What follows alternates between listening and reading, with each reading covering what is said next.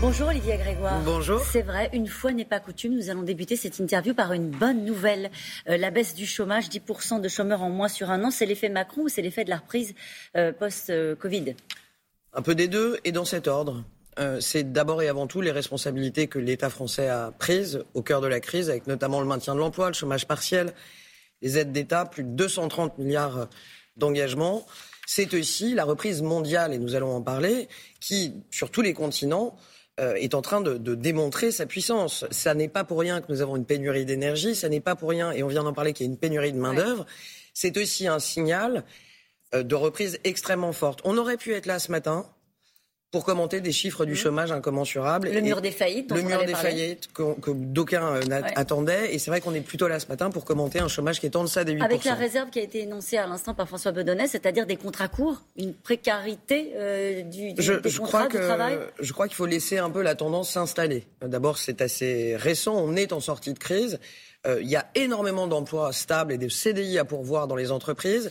Et il y a énormément de CDD qui vont se transformer en CDI aussi. Un chômage à moins de 8%.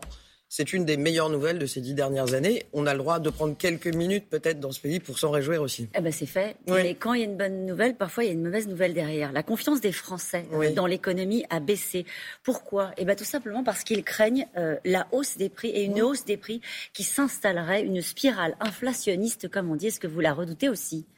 Les Français sont lucides et les Français sont intelligents. Ils se rendent bien compte que la reprise est là. Ils le voient bien dans leurs courses du quotidien. Ils le voient à la pompe. On en a parlé longuement euh, les semaines passées. Ils vont le voir aussi. Moi, j'ai un discours de vérité à la boulangerie, au supermarché, dans les jours qui viennent. Ça ne va pas s'arrêter. Ça ne va pas s'arrêter. Nous sommes extrêmement attentifs. Spirale, le mot est beaucoup trop fort à l'heure où on parle. On ne parle pas de spirale inflationniste. On surveille cette inflation cette hausse des prix est quand même un signal extrêmement positif. Encore une fois, ça veut dire que ça repart. Ça va durer, mais vous considérez qu'on est dans une parenthèse, c'est quelque chose de temporaire, ou est-ce qu'il va falloir s'installer durablement euh, dans cette, cette, ce déséquilibre Vous savez, moi je travaille avec Bruno Le Maire à Bercy. On suit ces signaux de façon extrêmement forte. Euh, présager de là où nous en serons dans 9 mois ou 12 mois euh, n'est pas de, notre, dans notre méthode. On suit ça de très près, on regarde, on agit, vous avez vu. Hein, 3,8 milliards d'investissements, 100 euh, euros par, pour 38 millions de Français dans les semaines qui viennent. On agit. Et ça peut se renouveler, ça Parce qu'on se dit, alors, donc, du coup, c'est formidable. Imaginons par, que la... la première. Alors, bien sûr. Parce qu'elle n'est pas encore décaissée. Non, elle n'est pas encore décaissée. Et surtout, elle va être décaissée par les PME, enfin, par les entreprises elles-mêmes. Oui. Et bah, et c'est-à-dire qu'ils vous disent euh, c'est pas ça va que ce soit nous qui devions taper dans notre trésorerie. Non non non, il n'y a pas de taper dans la trésorerie. Moi, je suis une ancienne chef d'entreprise. Je sais exactement combien coûte une fiche de paye. Je sais aussi que nous sommes en train de discuter et Alain Griset notamment avec les éditeurs de logiciels. Il s'agit de rajouter une ligne indemnité inflation et les entreprises seront intégralement couvertes. Oui, mais c'est eux qui vont avancer. Ça va être assez concomitant. On est en train de travailler dessus à Bercy. C'est important, ça? Ça veut dire que ça peut se faire de manière simultanée quasiment? Vous savez, on n'a pas manqué à nos responsabilités depuis des mois, que ce soit le Fonds de solidarité, le PGE. On sera au rendez-vous. Mais euh, c'est l'État qui paye 3,8 milliards d'euros et qui compensera intégralement les PME. Ne faisons pas croire que ce seraient les entreprises qui paieraient tout ça à la place de l'État. Mais sur le principe du chèque l'inflation, et vous avez raison, il y a tout un tas de gens qui vous écoutent ce matin et qui sont ravis de l'avoir, euh, on se dit si l'inflation continue, on va faire des chèques inflation comme ça?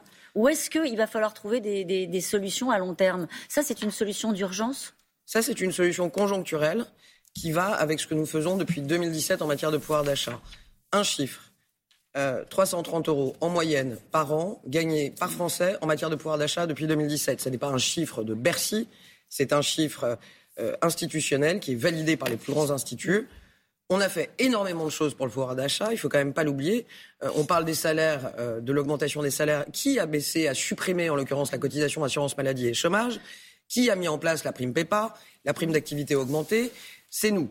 Donc je peux vous dire qu'on est sur le sujet structurel depuis 2017. Là, c'est un coup de pouce, c'est une aide conjoncturelle. Qui n'est pas forcément appelée à se, à se, Au moment où je vous parle, aujourd'hui, le 28 octobre, nous ne sommes pas dans cet état d'esprit. 100 euros par Français, ça doit permettre, Jean Castex l'a dit, de couvrir notamment la hausse du carburant qui est estimée entre 80 et 90 euros dans l'année qui vient. On est d'accord que si, si, pardon d'insister lourdement, mais c'est assez nouveau. Même Geoffroy Roux de Bézieux a dit attention, c'est assez dangereux euh, d'accompagner l'inflation comme ça à, à, coup de, à coup de chèque. Si cela se poursuit, si les Français qui sont inquiets sur l'augmentation des prix, euh, si cela se poursuit au-delà même de la présidentielle, on ne va pas distribuer des chèques aux Français pour accompagner l'inflation?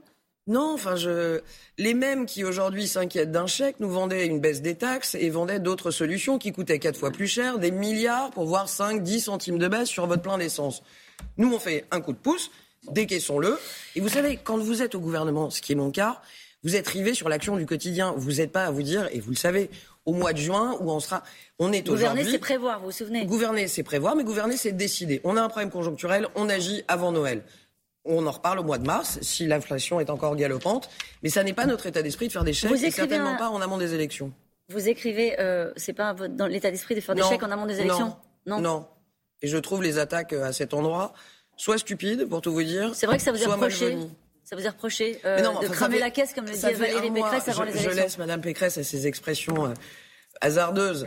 Euh, cette même dame qui est aujourd'hui donc retournée à LR. Euh, LR, un exemple, le projet de loi de finances vient d'être voté en première lecture. 20 amendements, les Républicains, 18 octobre, 20 amendements, 33 milliards d'euros de dépenses. Mm. Alors, avant qu'on vienne me faire des leçons, il faut commencer par balayer chez soi. Vous les avez écrits, un livre? Oui. Olivier Grégoire, ça s'appelle Et après pour un capitalisme citoyen. Alors, capitalisme citoyen, il va falloir expliquer euh, ce que c'est. Vous défendez notamment l'idée que la rémunération n'est plus le seul critère euh, pour l'emploi. Je, défends l'idée que dans la rémunération, et on, fait partie euh, d'une génération où ça a été le cas de beaucoup d'indépendants, il y a un fixe, la rémunération, le salaire fixe, il y a souvent des primes à côté du variable. Ces primes, elles peuvent prendre plusieurs formes, notamment la participation, l'intéressement. Ces dispositifs sont très intéressants pour augmenter le pouvoir d'achat, pour augmenter l'argent sur le compte en banque à la fin du mois. Je dis, ça fait par exemple pour la participation 50, 60 ans qu'on n'y a pas vraiment touché, qu'on n'a pas rénové ce qu'on appelle la clé de répartition. Pour l'intéressement, c'est pareil. Je travaille, je propose quelques, quelques approches nouvelles pour augmenter ces primes, les faciliter pour les PME dont vous parliez, qui connaissent des usines à gaz sur ces sujets, et faire en sorte que les Français puissent les toucher, notamment dans les petites et les moyennes entreprises, parce que c'est moins le cas que dans les grandes. L'idée, ce serait d'installer une sorte de capitalisme vertueux.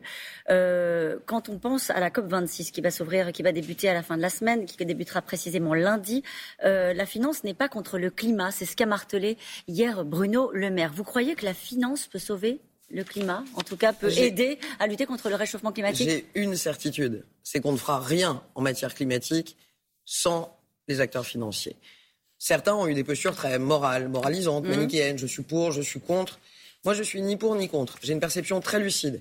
Sans les acteurs financiers, sans les investisseurs, sans les banques du monde entier, on ne fera pas bouger les Mais il joue le jeu vraiment on est dans le greenwashing, comme on dit? Non, c'est un peu pareil. Il est, ça, prend un peu de temps d'aligner des centaines de pays du monde. Nous le faisons autour d'Emmanuel Macron, autour d'une coalition notamment qu'il a bâtie en 2017, où plus de 30 États du monde se sont alignés pour arrêter d'investir, par exemple, dans le charbon.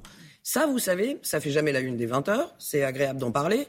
Et ça n'est pas en criant, en brandissant des pancartes ou en ayant des actions euh, très spectaculaires qu'on fait bouger les lignes des investisseurs du monde entier. Ça demande du temps. Comment est-ce qu'on fait bouger les investisseurs des discussions. On met en place des coalitions, on met en place des référentiels.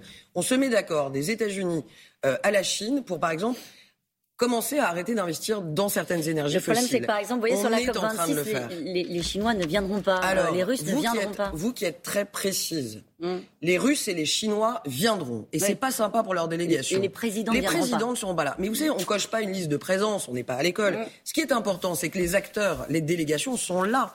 Chinoises, russes, euh, indiennes, on n'en parle pas, avec le président. Les Américains, l'ensemble des continents sont là pour faire bouger les lignes. S'il y avait un bouton magique pour dire, et je le dis dans mon livre, la finance tout de suite du jour au lendemain change, on, aurait appuyé dessus. Depuis longtemps. Ça demande un peu de temps, mais le temps euh, n'est pas l'acheter. Vous êtes peut-être la seule dans le gouvernement qui a un livre préfacé par Emmanuel Macron, non? Pour une, alors ça, je suis la seule, voilà. mais jusqu'à peut-être demain. Euh, et On verra. En revanche, c'est parce que c'est un sujet qui. En tout cas, vous étiez, vous étiez au cœur de cette aventure des marcheurs. Elle sera plus compliquée cette campagne-là, la prochaine. C'est toujours plus compliqué quand on est sortant. On a un bilan à défendre. Vous le savez, on ne gagne pas avec un bilan. On peut perdre avec un mauvais bilan. À nous d'être capables de proposer un nouveau chemin pour ces cinq années, notamment en matière de pouvoir d'achat, mais pas uniquement. Sur tous ces enjeux d'écologie aussi, où, vous le verrez, on aura à cœur de le démontrer. On aura fait beaucoup Merci. pendant que beaucoup parlent. Merci beaucoup, Olivia Grégoire. C'était votre dernière matinale parce que vous partez pour un heureux événement. Oui. Hein? Alors reposez-vous bien. C'est gentil. Merci, Caroline Roux. Merci.